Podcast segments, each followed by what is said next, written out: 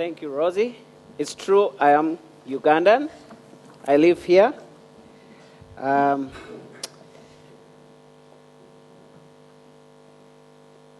there's an old story that says if you wanted to cook a frog, don't put the frog in the pot of hot water. The frog will jump out. Instead, you put the frog in a pot of cool water. Then, gradually, dial up the heat. Eventually, the cool water is going to boil and the unsuspecting frog will be cooked. How is everyone doing this afternoon? um, don't worry, I don't have any frogs to cook for you. But I wonder if you ever feel like that frog in the pot of hot water and it feels like someone actually is dialing up the heat on you.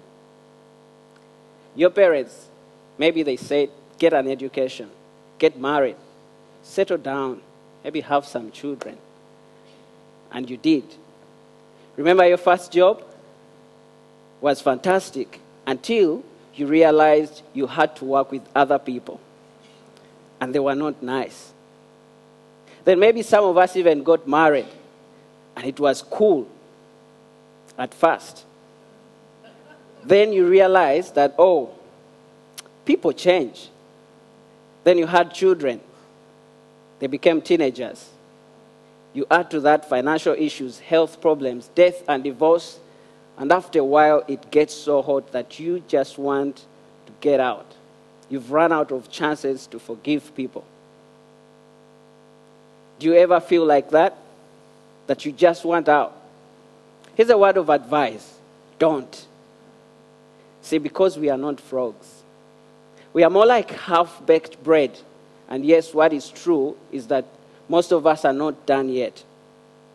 If you turn to your neighbor and gently poke them, do they feel squishy?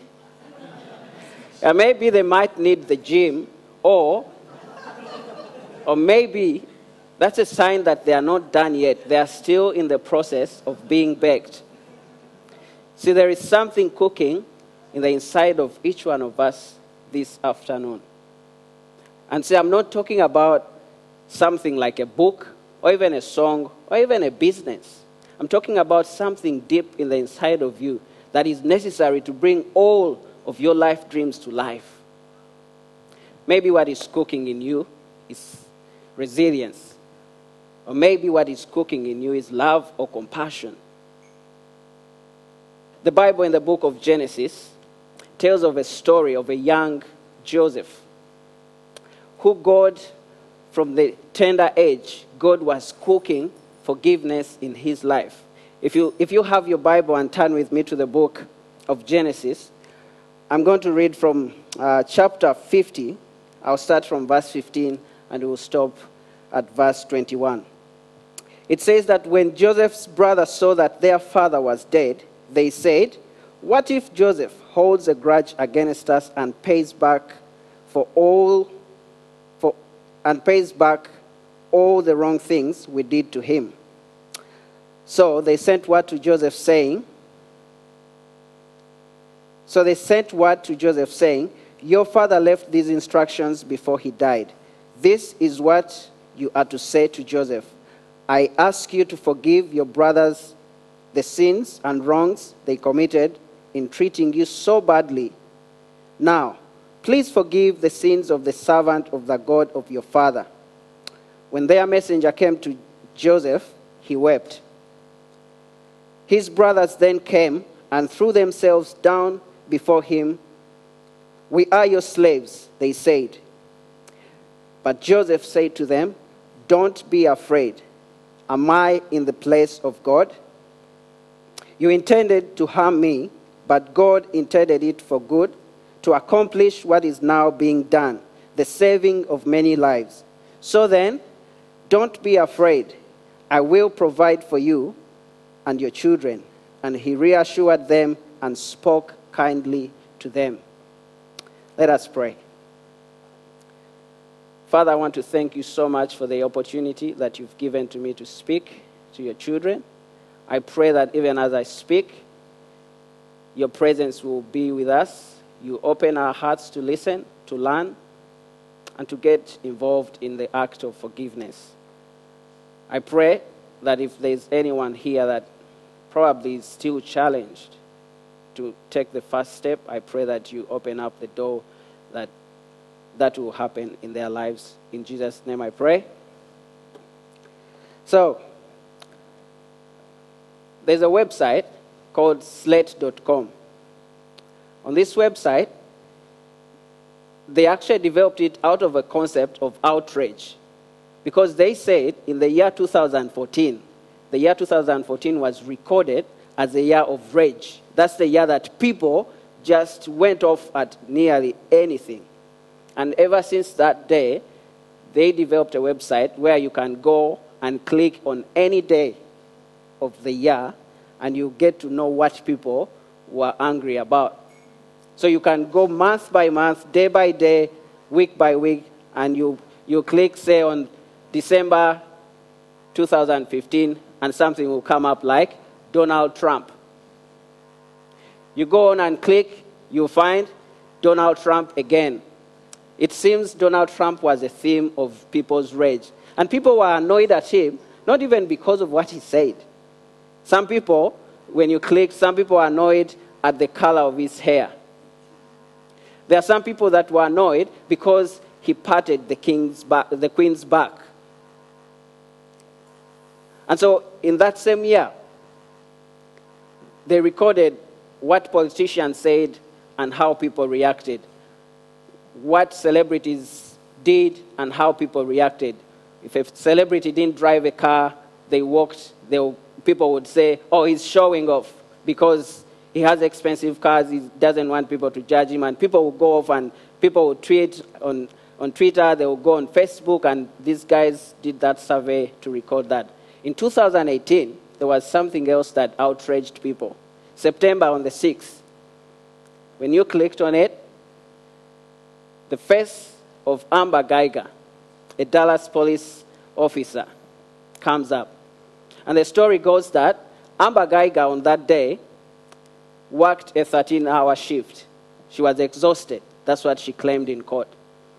She entered apartment 1478. In that apartment, there was a black, a black guy, 26 years of age, an accountant, and a worship leader in his church. He was seated on his couch, watching TV, eating ice cream in his boxer shorts, unarmed. Amber Guyger took out her gun and shot him dead. In court, she said she confused the apartment 1478 for apartment 1378 because Amber Guyger lived in an apartment below Botham Shem Jones and people were outraged, especially in the African American community, because everyone said, We have seen this before. Another black life that has gone at the mercy of police. And so her case, of course, came to uh, court. She was relieved of her duties and she was charged for killing an innocent black guy. Everyone was celebrating. The churches were celebrating the victory. Everyone tasted the justice that that, that case brought to them. But their, their celebrations came to an end when they found out the sentencing. Amber Guyger was sentenced to 10 years in prison. And people felt that the offense and the sentencing did not match. So there was another outrage. Because Amber Guyger could get out of jail after serving five years on good behavior. However, on the day of sentencing, another thing happened that again caused division, especially in the body of Christ. Because on the day that the judge is passing out the sentencing, there's what they call the plead in mitigation, where someone, either from the family of the offender or the family of the person that was offended, goes, goes to the stand and they'll give their piece. And the, the aim of them saying whatever they say is to try and change the judge's mind to either decrease the sentencing or to increase the sentencing. Of course, Amber Guyger's mother went and she pleaded for her daughter. She said she was sorry. And in court, Amber Guyger was crying. She said if she could take back that day, she would. Every other person spoke and they were expressing their pain of losing a son. However, when Botham Jones' brother came to speak, his name is Brad, Brad Jones. This is what he told Amber Guyger. He said, I'm not going to sit here and say all the wrong things you've done to my family because I know you already know that. And I'm not going to stand here and say, I hope you go to jail. You go to jail and rot there. I won't say that. I don't hate you. I want you to know that. In fact, I love you. Then he goes on and says, I forgive you. He then asks the judge whether it was possible for him to go and give Amber Guyger a hug. The judge first refused and said no, it, it wasn't possible. And he pleaded with the judge and said, Please, can I hug her? Finally, the judge said, Go ahead. And he went and embraced Amber Guyger for about a minute. And everyone in court was crying. The judge herself was weeping. However, Brad Jones' comments that day caused divisions in the body of Christ because we all differ with what forgiveness looks like or what forgiveness is. On the one hand, you had some people that said that is what it means to be a Christian. That is what Jesus talked about when he said, You are to forgive your enemies. On the other hand, you had those that said, What a shame. Another black guy forgiving so easily. Now, if you're like me, you're probably swinging somewhere in the middle. And you looked at brother and said, He's a better man like, than me. I don't know about forgiving her so soon. Maybe after 10 years, I would think about it. But regardless of where you stood on that issue in the body of Christ, the one thing that we have to agree on is that forgiveness is at the core of the life and the ministry of Jesus Christ. If Jesus was about anything, it was about forgiving. That's why I'm challenged when Jesus says, don't, you, we, we are not only supposed to forgive once, but we are to forgive seven times seven and seven and so many times. That's why I'm challenged when Jesus says, How do you expect the Father in heaven to forgive you if you can't forgive your neighbor? I'm challenged when I see Jesus on the cross hanging, bleeding with pain, and he still has the power of God and say, Father, please forgive them, for they don't know what they are doing. That's why you have to thank God that it wasn't me, because I don't have that in me. Now, revenge, I get that. Cussing you out, I'll do that. At forgiveness, I don't have that in me. Yet, we are all called to forgive.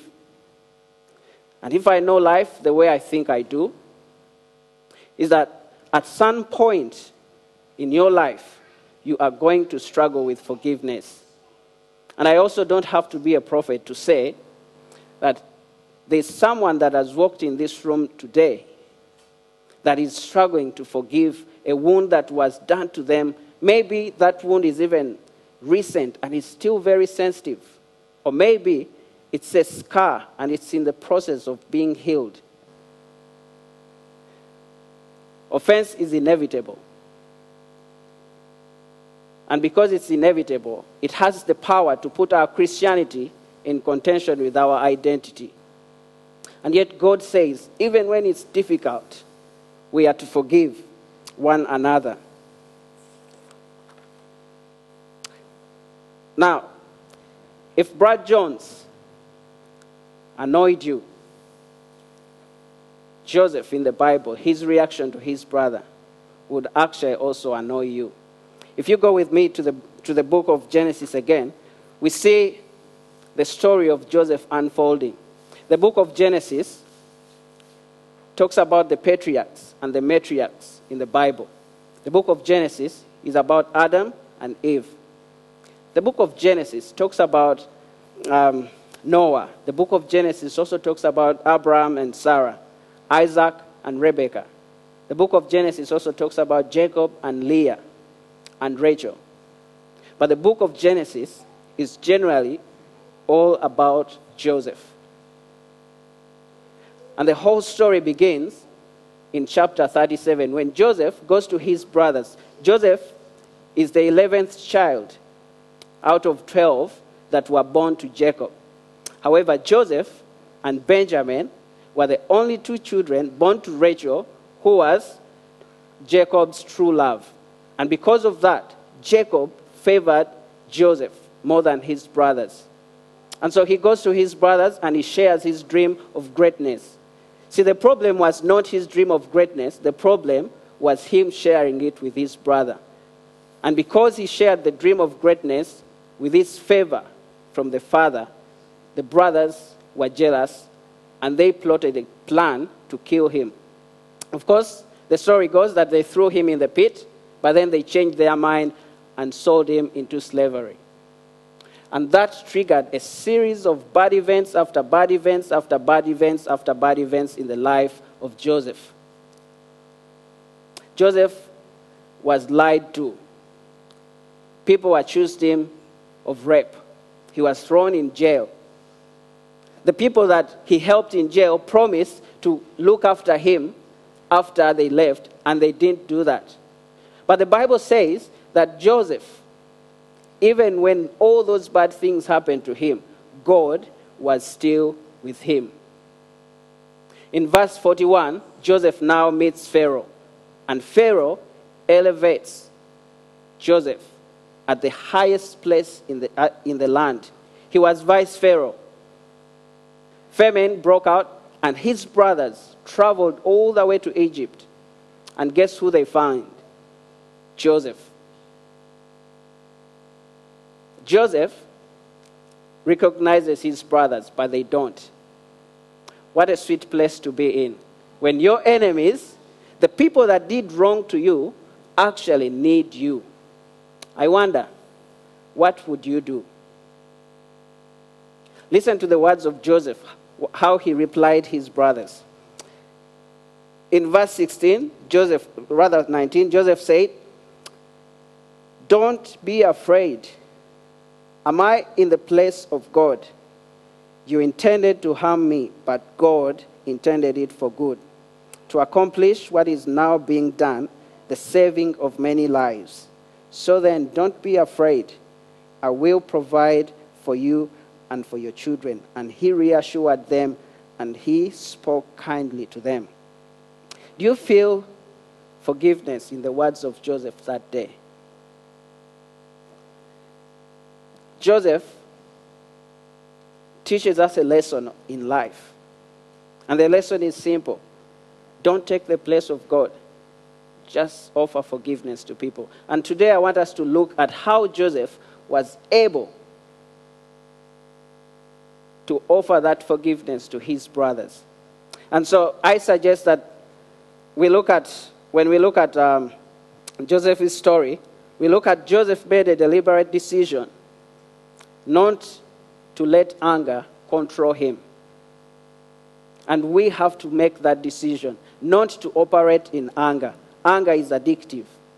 And because anger is addictive, it gives us power to treat other people in a way we feel like we want. Because they've wronged us, we feel we can make fear a factor in their lives. Has someone ever wronged you and you tell them, watch your back? You put them in the place of fear because anger is, addic- is addictive. Uh, Christian writer John Bevere says, in, uh, he has a book I re- which I recommend for us to read if you have time. It's called The Bait of Satan. In that book, he says that offense and being wounded is one of the most productive tools that the devil uses to, to danger your, not only your relationships here on earth, but also your relationship with God. It's a bait of Satan. And most of us will fall into that bait if we don't let anger go. Nelson Mandela also has something to say about anger. If you don't know about Nelson Mandela, I talk about him a lot because I admire him. Nelson Mandela was in prison 27 seven and a half years on an island where they couldn't see anyone. In those years, he could only write a letter to his wife twice a year of only 500 words. He never saw his children until they were 16. In the 27 years he was in prison, his mother died. And he asked for permission to go and bury his mother because he was the firstborn son and it was his duty. Of course, permission was denied. In those years, his wife was imprisoned more than four times. In the same time when he was in prison, his firstborn child, who was named after him, also died in a car accident. Again, permission was denied for him to go and bury his son. But yet, Nelson Mandela has the courage to write and say, anger or bitterness is like drinking poison, and you hope the other person that did you wrong is going to die. There's nothing good that comes out of anger. And so when we look at Joseph, we look at, we, we, I question and say, why was he able to let go of his anger so quickly? Because if anger is addictive and anger gives you power, why was he quick enough to say, I won't operate in anger? I think I would suggest that Joseph knew how to take time to work through his emotions. He took time because sometimes forgiveness takes time. The Bible says that whenever Joseph got angry around his brothers, he left the room, he went, he cried, he screamed, and he composed himself and came back to speak his brother, not in a place of anger.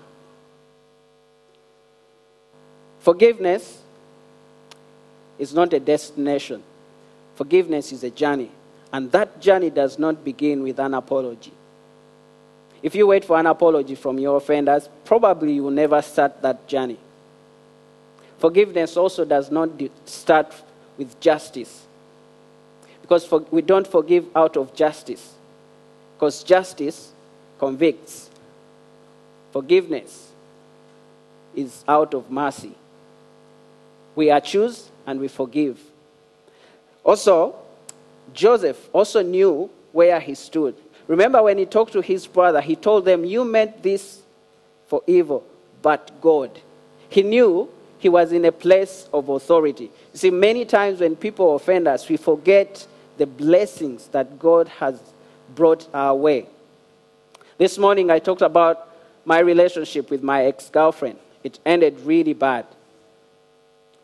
Now I have, I had, I moved on, got married, of course, beautiful wife, two beautiful children. I could hold the, the anger of my heartbreak and forget the blessings that God has brought my way out of my, my place of heartbreak. Nelson Mandela ended up being a president of South Africa. He could hold the grudge and say, All right, then, you did that to me out of the country. He didn't. Because he knew God has been with him. He could have died in jail.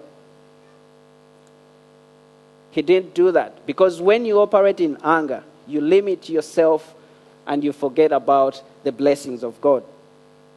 So we need to make a decision not to let anger operate within us because when we forgive, the devil will come and say, You are foolish. You notice Brad Jones? He could have gone to that stand and remembered, but my brother was innocent. He was unarmed. He was in his boxer shorts in his own apartment. And if he played that in his head, he would have operated and probably go purchase a gun to seek revenge. And we all know where revenge leads. It leads back to the same sin. Number two, I think we have to have a discussion about the truth of the offense we have to have a discussion.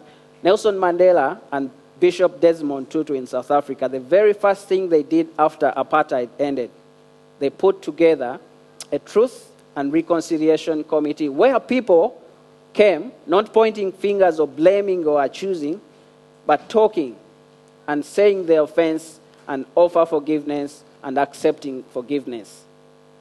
On that day, probably it was about the, the second time that they met, a group of two boys that had killed a white, a white woman. The husband to the, to the woman comes in court and he comes face to face with the killers of, of, of, the, of the wife. The boys, their defense could have been we were defending ourselves. Our homes were being burnt, but they didn't. The man told them what he, how he felt when his wife went, because he said, I understood. I participated in apartheid. My wife never did. She actually helped out. You took her from me, and it caused me pain. And in that moment, the boys asked the guy, we, don't know, we didn't know that this will, be, will make you feel as bad as it did. Please forgive us. The guy came and they hugged, and that was a beautiful story. You can go and watch the whole series where people were talking about the pain, the forgiveness, and the whole story moves you and say and makes you think, why do we dwell in rage than acting in forgiveness? See, Joseph again asks his brothers, I think in verse uh, 47, he tells them, Tell me about your family. And so they, they say, We have a father. He's back home. His name is Jacob. He has two wives.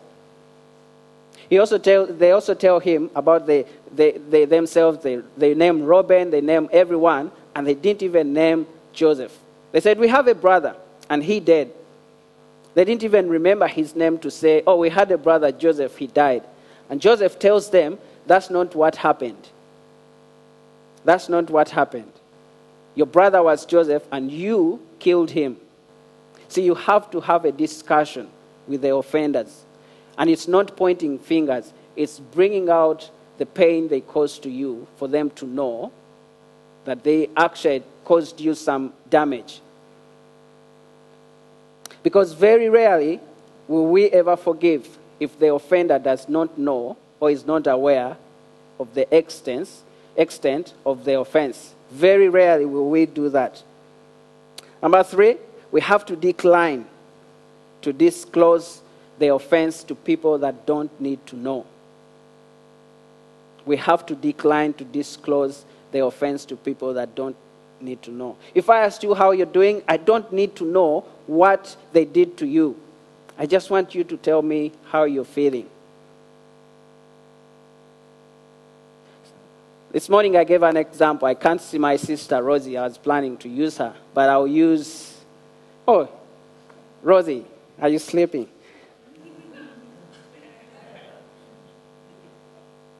If Rosie offended me, Maybe we went into an argument and she ran her mouth and told everyone about my business and said things that she shouldn't have said. Rosie then goes up on stage to sing and she moves the house. People give their lives to Christ. Then I, I meet Tim, and Tim tells me about how powerful Rosie's singing was tonight. I see, because I'm still stuck in my place of anger, I will not dwell on the achievement of the Holy Spirit. What I will tell Tim, let me tell you about Sister Rosie. Of course, me and Rosie have no grudge. Rosie is a good person. So, Joseph, the other thing Joseph did, whenever Joseph was to confront his brothers, what Joseph did, he sent all the Egyptians out of the room all the Egyptians, he talked to his brothers one on one. Because he knew where he stood.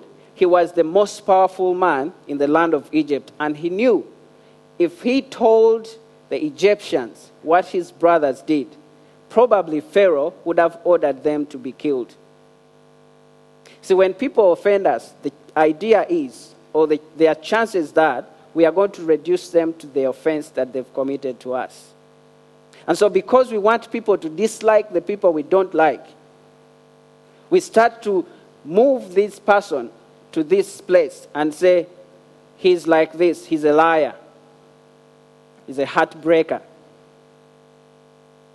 And God doesn't want that us, us to do that to people. We don't have to reduce people to their offense. Number four, we have to determine that the destiny of our offenders is in the hands of God. It is not about us. God is in charge of their lives. Joseph told his brothers, I am not God. I'm just someone that you wronged, and I just wanted to share what you did to me, and I forgive you. Don't be afraid of me. Maybe you have to be afraid of God. Brad Jones told Amber Guyger in court, I hope you go to God and ask Him for forgiveness. And I hope that you go to Him sincerely because He has the power to forgive you. It is not in our hands to condemn people. And the quickest way to let people go and God deals with them is to pray for them. The simple way of letting go is pray for your offenders. I was reminded of this back when my girlfriend dumped me. She actually went with my best friend, and it was painful. Of course, we were both in church, so I went to pastors to ask for help. So the first pastor I went to, he was really nice guy. He knelt down with me and we prayed. But I still needed more because I wanted justification. I wanted them to say, yes, they were wrong. We need to chase them out of the church. So I go to another pastor and I say my piece. And I told him, no, she's the one. God told me she's the one. And so this pastor, a very good guy, he hands me a Bible and says, Fred, I want you to flip through those scriptures in the Bible. If you find one scripture that says, She's your wife, I'm going to kneel down with you and pray for you. I was furious. So I go to another pastor. This guy, Pastor Doug Stride, he used to be our worship lead, our worship pastor. He's actually now back in America with his family. So I go to him because I thought at last I'm going to get someone who will understand my pain because he's their boss. They work under his ministry. So I go to him and say, They did this and did this and did that. And I was hoping for him to say, Yeah, their job is finished. But he didn't. He said, Fred, I want you to thank God that this wasn't a marriage that was broken. In my head, I was exploding. And then he went on and said, now, what I want you to do is to start praying for them. I left. I never did praying for them for about two years. I never spoke to Pastor Doug. I avoided him because I thought he was not human. I've been wronged, and now I have to kneel down and pray for my offenders. After a while, I decided to try. I prayed. The first prayer was not easy. It went on like, bless them. The second prayer was not easy too. But then I kept praying. And then I even started fasting. So I set aside a whole day, every week, every Wednesday, pray and fasting that God will bless them. And I'm telling you, I didn't need to go to a psychologist to deal with my pain. I didn't need to confess all my heartbreak disappeared in those prayers. In those prayers, it released my anger. I'm happy to say I was a blessed person because I actually reconciled with, with, with my friends. And actually, last year we even ran Gents Camp together. And see, for, don't confuse because some relationships will never, will never be re- reconciled. Some relationships will end at forgiveness, and that's it. If you're lucky, you might be like me and you can reconcile and get back your friend. So pray for them. If you struggle to forgive people, kneel down and talk to God. Tell Him what they've done to you. When we pray, we have to be careful not to pray against them. We don't pray that God will throw them in fire. We pray that God will change their hearts, that they won't go on to the next person and offend them. We pray that God will bless them, that they will be better people. We pray that God will increase their territory.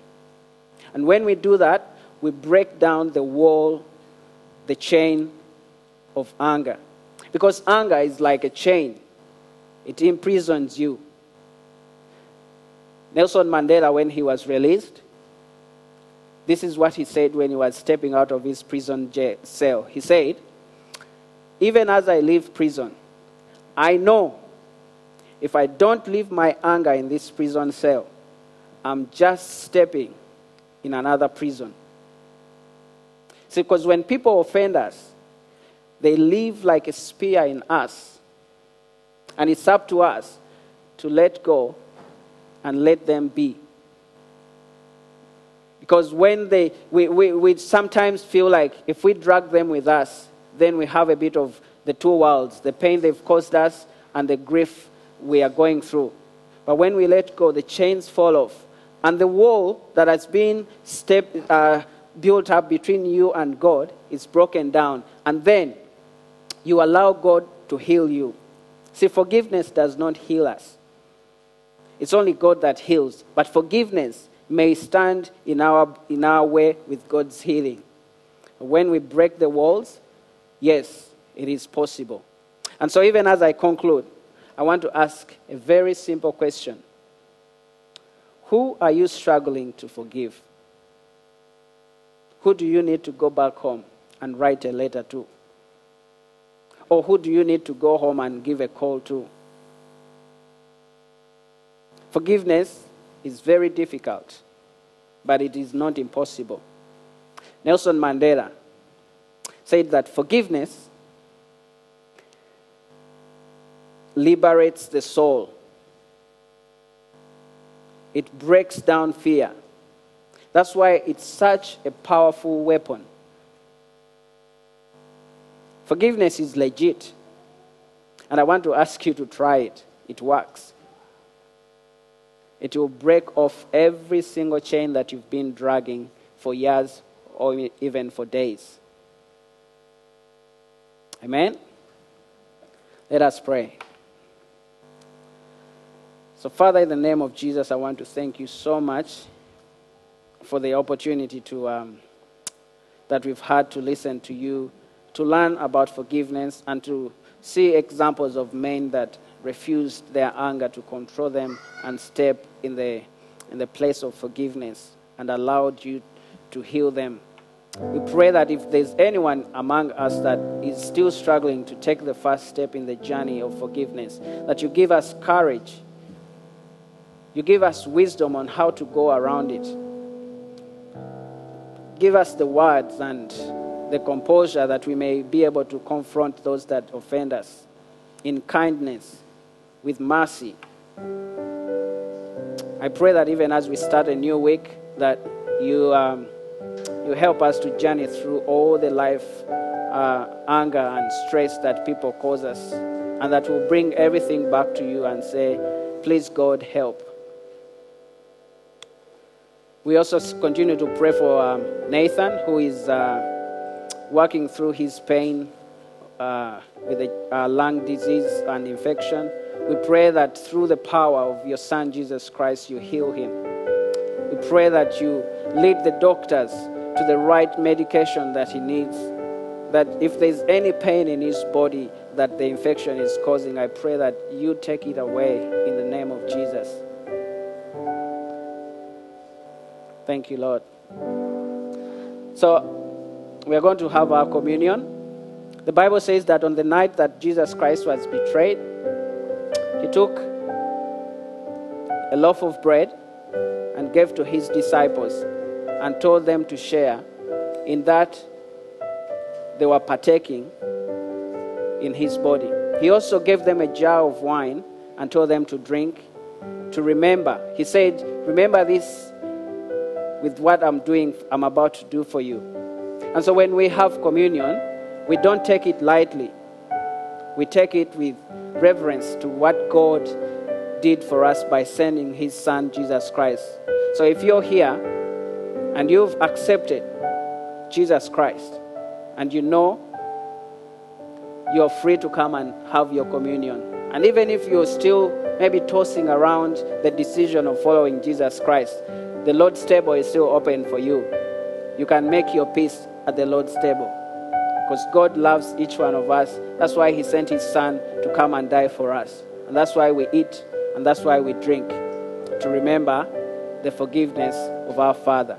So even as you come, take, your, take a piece of biscuit. We don't have bread. And also take your juice. We don't have the wine. But as you're doing that, I want to ask you to pray and remember that God still loves you regardless of what you're going through. Amen.